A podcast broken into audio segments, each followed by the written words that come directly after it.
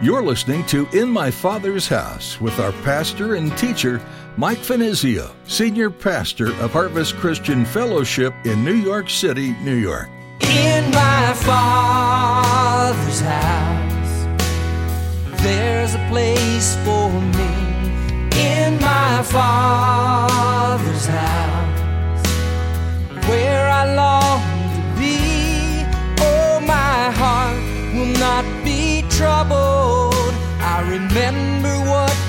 said. You'll return that I might live in my Father's house. Every tongue should confess that Jesus Christ is Lord to the glory of God the Father. But you know what? Unfortunately, for so many, at that time, it'll be too late.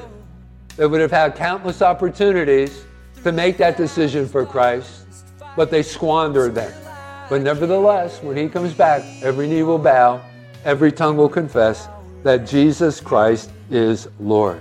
There's a great wedding set to happen, and you're invited. Everyone is. Sadly, many, many people will turn down the invitation.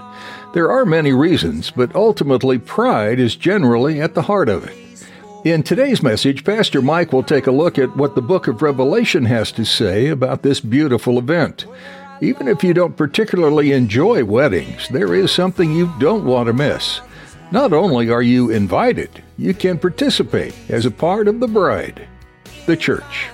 Now, here's Pastor Mike in the book of Revelation, chapter 19, as he continues his message The Marriage Supper of the Lamb. I remember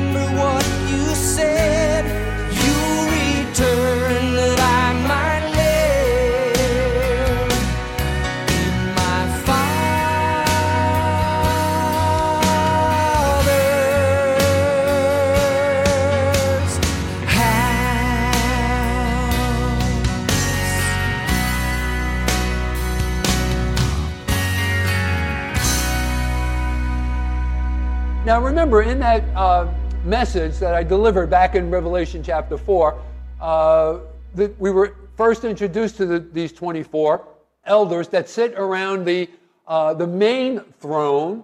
This is where all of the uh, worship in heaven is centered upon. But around the focal point in heaven, which is the main throne that God Himself sits upon, are these 24 sub thrones. Now, who are these 24 elders that sit upon these 24 sub thrones? Well, in that uh, study, I suggested possibly, we're not quite sure, but listen, you will know when finally you arrive at that destination. But possibly, plausibly, it could first of all be the 12 apostles, which represent the New Testament. The remainder of the 12 who sit upon the other thrones may be 12 representatives of the Old uh, Testament, maybe some of the Old Testament patriarchs, maybe some of the Old Testament prophets. We're not quite sure, but you can be sure of this one thing. These 24 were men who were mightily used by God. And so they join in at this time in this hallelujah uh, chorus. The realization of the extent of God's greatness just hits them like a ton of bricks. And thus they break forth in this spontaneous chorus of praise. They're excited. They're encouraged. They're looking forward to what is about to take place. Now, you know, when I was putting this message together, I couldn't help but think that this is sort of like a, a picture that corresponds with those times where we receive revelation from God ourselves. You say, what am I talking about? When something hits us, and all of a sudden we become aware of a, uh, another uh, side of who God is, the greatness of God. It may take place in a service like this, where God opens a text of scripture to us, and we're just kind of like, it really hits us. It really ministers to us in a very personal kind of a, a way. It might be in our own personal study time. And I hope there is a special personal study time for each and every one of you uh, daily. You know, you're just reading the text of Scripture. It might have even been a text of Scripture that you've read a dozen times before. But all of a sudden, it takes on new meaning, new relevance. ministers to you in a personal kind of a way. And, and it's, it's almost as if the world has stopped for that moment. And it's just you and God, and you know that God is speaking to you. It- It's those revelation kinds of moments. Or it could be in a time of prayer, right? When you're just praying unto the Lord. You've run into your prayer closet. Something's gone on in your life's experience, and you're troubled, and you're anxious. And so you run into your prayer closet, and uh, you're frustrated. You don't, you're just you're concerned about the way things may uh, turn out. And then you just bring those needs before the Lord. And all of a sudden, there's that peace that passes all understanding. God encourages you, God speaks to you. Because what is prayer? Prayer isn't only a one way street, prayer is a dialogue, right? You're having a conversation with God. You know, and when we pray unto the Lord, we should take some time out and wait for God to respond to our prayers. It's a conversation, it's a two way street.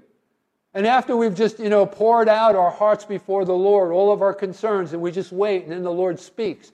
And- maybe in that still small voice, or He'll bring a verse of scripture to our memory that addresses our particular situation. And then there, we experience a calmness, that peace, right?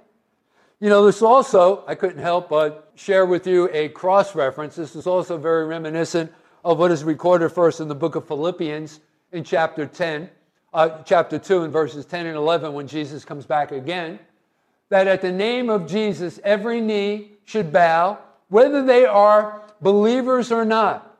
Listen, you know what? There will be a population that will have survived the seven years of tribulation and will have not made a decision for Christ and acknowledged him as their personal Lord and Savior. But nevertheless, when Jesus comes back again, what does it say?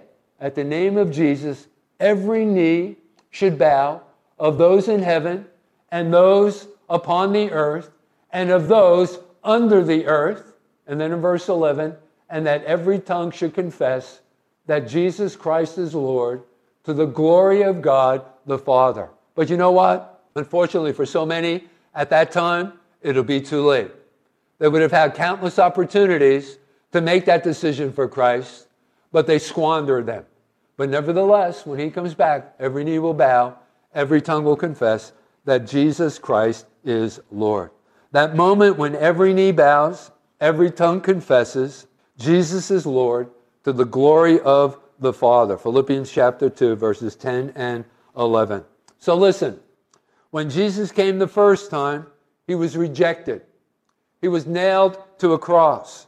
But when he comes again, all men, rich or poor, doesn't matter, high or low, will bow in homage at his feet. Hallelujah. Amen? Amen.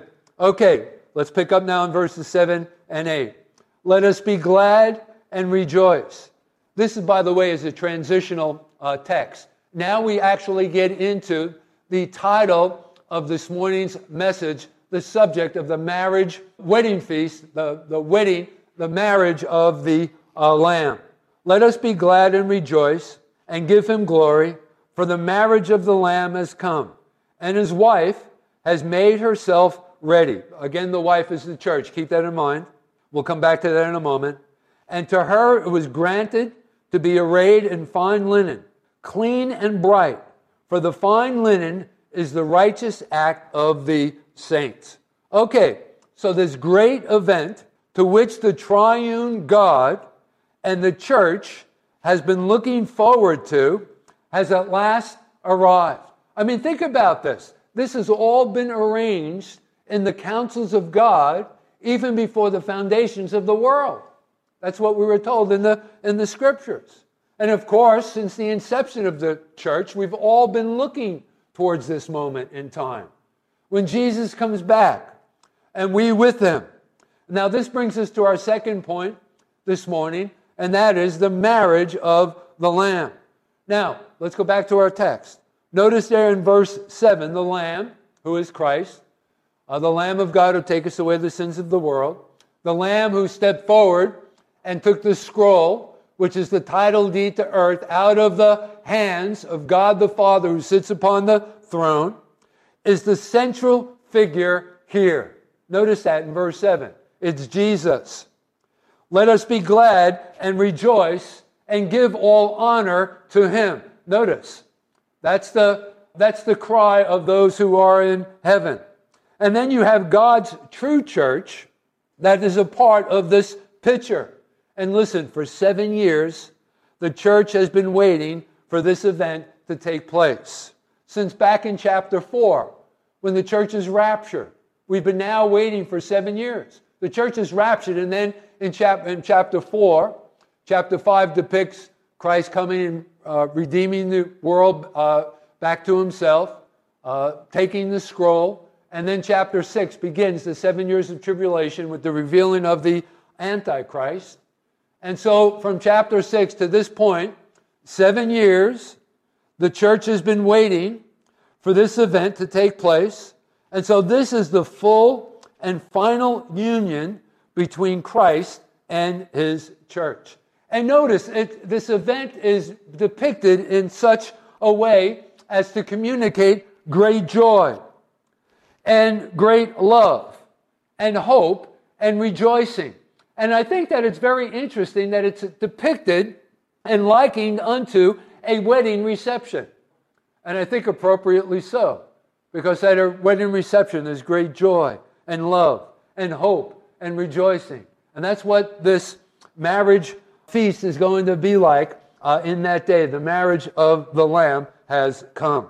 Now, notice the statement concerning the Lamb's wife that we've already uh, established is the uh, church. And this is pretty curious. So I wanted to clear up any confusion that may, uh, that many of you might uh, have. Notice, let's go back and read verses 7 and 8 one more time. Let us be glad and rejoice and give him glory, for the marriage of the Lamb has come, and his wife has made herself ready. And to her it was granted to be arrayed in fine linen, clean and bright, for the fine linen is the righteous acts of the uh, saints. Okay, now, again, this is curious. Why is it mentioned that the church the Lamb's wife, she made herself ready. I mean, are we supposed to make ourselves ready to be accepted by the Lord and be an attendee at this wedding feast? I mean, isn't salvation entirely of grace apart from works? Didn't Paul tell us in Ephesians chapter 2 in verses 8 and 9? For by grace you have been saved through faith and not of yourselves. It is the gift of God, not of works, lest any man boast. Isn't that so? That's what we've been told. So, what is going on here? Well, the answer to those questions are found in this appropriate translation. So, don't buy into that false teaching that you have to make yourself ready. God will help you to make yourself ready. Notice that I'm reading out of a revised version. You know, the King James uh, version is sort of misleading, uh, but I believe the revised versions are more accurate of what is recorded here for us in this text. Go back to verse 8. The fine linen, notice you see that there? The fine linen in verse 8 is the righteous acts of the saints. And we only find that translation in the revised versions. Like, for example, in the King James Version, it says the fine linen is the uh, righteousness of the uh, saints. But it doesn't say is the righteous acts of the saints. So that word righteousness refers to righteous deeds. So here's where the confusion comes in. Don't confuse the righteousness of God which is imputed to us by faith in Christ and the righteous acts of the saints. Simply, we're talking about doing the right thing while we are here upon the earth. Those are the righteous acts of the saints. But that doesn't buy us a position in heaven. We're simply saved. We receive our salvation through the operation, through grace, through the operation of faith in Jesus Christ. Now, it's a sad let's talk about some of those acts. You know, it, it's just the it, it, it's just the outgrowth of our salvation. Uh, Jesus himself said that uh, we're going to bring forth fruit, and it varies from one person to another. Some some folks will bring forth fruit tenfold, others thirtyfold, others sixtyfold, others a hundredfold. But any person who has gone through a genuine conversion experience will bear fruit. Listen, if you are uh, grafted into the vine, in John's Gospel in chapter 15, the church is depicted, believers are depicted as the branches. And if we have been grafted into the vine, you shall bear much fruit. That's what we're told in John's Gospel in chapter 15. You can't help it. If you've gone through a genuine conversion experience, if you've been born again of the Spirit of God, your life will bear fruit to the glory of God uh, the Father. But you know, it's so those are the works that's being referred to here. But but those works uh, have nothing to do with the uh, basis of your salvation. It's on the basis of grace through the operation of faith in Christ and in Him alone. But nevertheless, it's sad but true that some Christians will not be ready to meet Jesus when he comes for his church. In fact, when he comes back, some believers, and they're believers, make no mistake about it, will be ashamed at his uh, coming. Listen, there is such a thing that is referred to in the Bible as the Bema seat of Christ. It's also referred to the judgment seat of Christ, where all believers will stand before Jesus and Jesus will pour out his blessings and his rewards to those who have faithfully uh, served him with the right attitude and motivation. In fact, as a cross reference for this, if you would, turn with me to the book of 1 Corinthians, if you would. In 1 Corinthians in chapter 3, in verses 13 through 15. And listen, I'm going a long way to make this point because I don't want any of you in that day. Listen, your salvation's already secured. You've already gotten the pass into heaven. But you know what? In that day when you stand before God, you don't stand before Jesus, you don't want to be ashamed in that day. You want to be sure that you've done everything that you could possibly have done to further his kingdom while you were here upon the earth, while you had the opportunity. Specifically, when you stand before Jesus, and we have an indication that when we see him, we'll see him as a lamb who has been slain. Revelation chapter uh, 5. And in other words, we'll see him with the marks of his crucifixion upon his body. And in that day, we'll receive the revelation. We'll begin to understand uh, the great sacrifice, how much it cost him, the price that he paid, so that we could arrive at this final destination in heaven. So, thus, we don't want to be ashamed in that day, right? We don't want to cringe when we have to stand before Him. So, anyway, this Bema seat of Christ, this judgment seat, our sins have already been judged at the cross. This is not the great white judgment throne of Jesus Christ where unbelievers will stand one day. That's depicted for us in Revelation chapter uh, 19. We'll talk about that in one of our future uh, studies. But anyway, 1 Corinthians chapter 3, verses 13 through 15. Each one's work will become clear, for the day will declare it, because it will be revealed by fire. In other words, everything that we've done, supposedly, for the name of Christ, will be scrutinized. It'll be revealed by fire, and the fire will test each one's work of what sort it is whether it was done with the right attitude and motivation, whether it was done for the glory of Christ or for the pat on our back. To hear people say, Oh, that was what a great job you did. We're so thankful for you, Pastor. You know, that kind of a thing. The motivation behind the things that we've done. Now, if anyone's work, which he has built on it, endures, he will receive a reward. If anyone's work is burned, he will suffer loss but he himself will be saved. So this has not, so works has nothing to do with our salvation. Do you see that? I just wanted to make that uh, clear. Yet so as though by fire.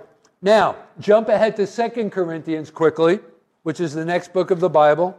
And in 2 Corinthians, in chapter 5, notice there in verse 10 for for we must all appear before the judgment seat of Christ, the Bema seat of Christ, that each one may receive the things done in the body according to what he has done, whether good or bad.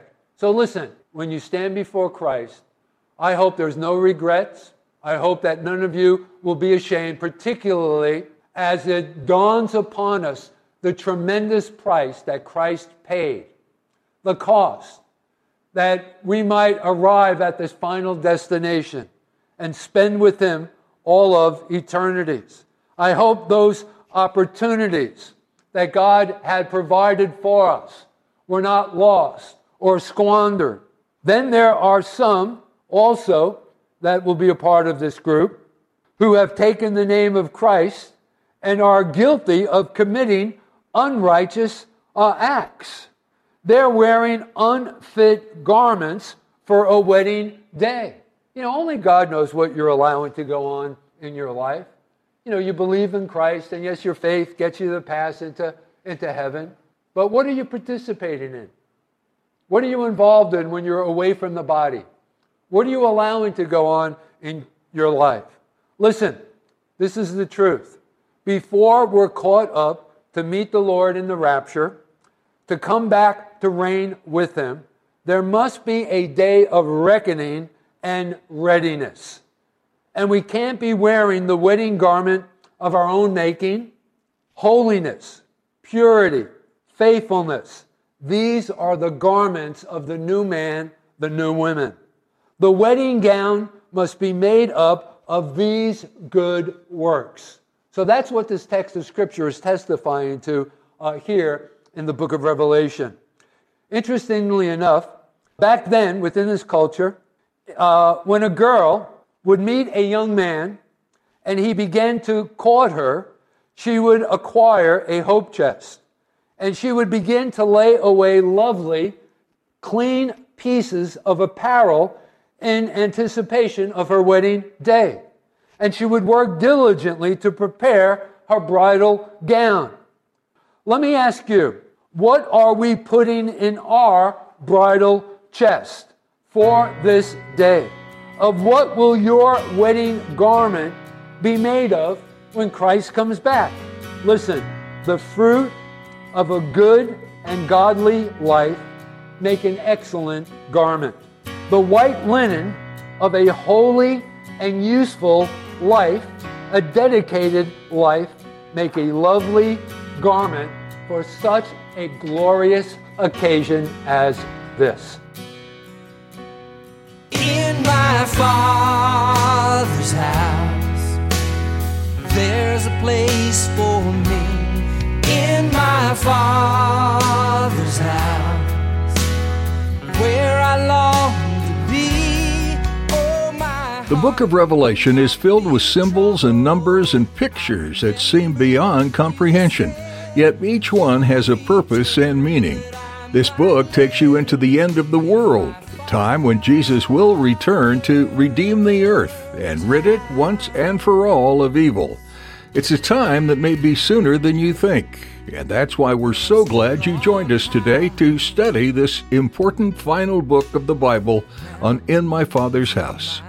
If you'd like to hear more teachings from this series in Revelation, or if you want to explore Pastor Mike's studies in the other books of the Bible, just visit harvestnyc.org. You can also subscribe to our podcast on your favorite podcast app. That way, you'll be notified each time we post a new edition of the show. We want to meet you too. If you're going to be in Midtown Manhattan, come join us this Sunday for worship at Harvest Christian Fellowship. You'll be able to reserve your seat and get directions at harvestnyc.org or join us virtually. We're streaming each Sunday and Thursday, so everyone has the chance to attend and worship as a community of believers. That website again is harvestnyc.org. As we wrap up our time with you today, we'd like to let you know that we're praying for you. You are a valued listener, and we're grateful to have you tuned in to learn about the love of God from the pages of Scripture. With that, our time with you is coming to an end. Join us next time for another edition of In My Father's House.